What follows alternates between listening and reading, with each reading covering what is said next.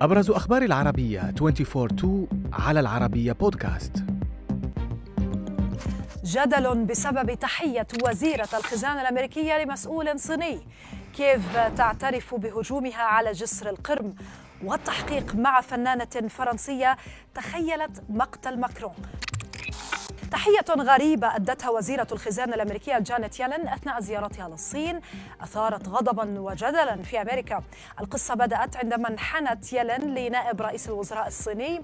وأثناء استقبال الأخير لها أظهرت مقاطع الفيديو يلن وهي تنحني عدة مرات أثناء مصافحتها يد المسؤول الصيني بحماس وتنحني لأكثر من مرة فيما علق مسؤولون أمريكيون سابقون على الحركة بأنها غير لائقة وأنها محرجة بحق الولايات المتحدة مشددين على أن هذا ما تريده بكين سيما وأن المسؤول الصيني لم يرد بذات الحرارة للوزيرة الأمريكية.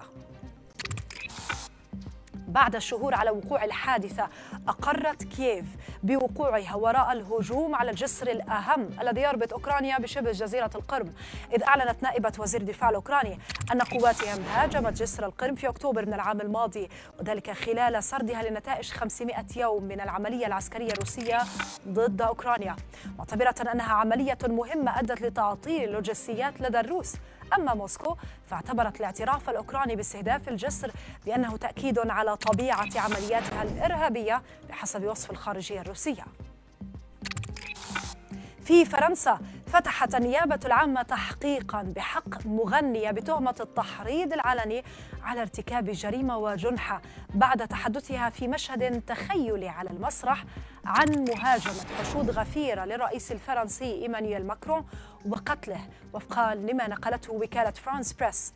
وقالت بسخرية إنها ترى من الآن عنوان صحيفة نيس ماتان القادم والذي سيكون بأنها تدعو إلى قتل ماكرون علنا وفق قولها.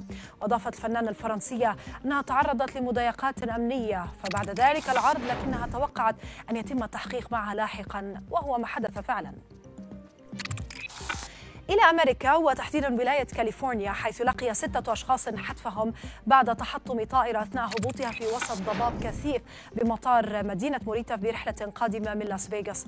وبحسب ما أفاد به المحققون فإنه ستتم مراجعة جميع تسجيلات التواصل بين الطيار ومراقبي الحركة الجوية لكشف تفاصيل الحادثة.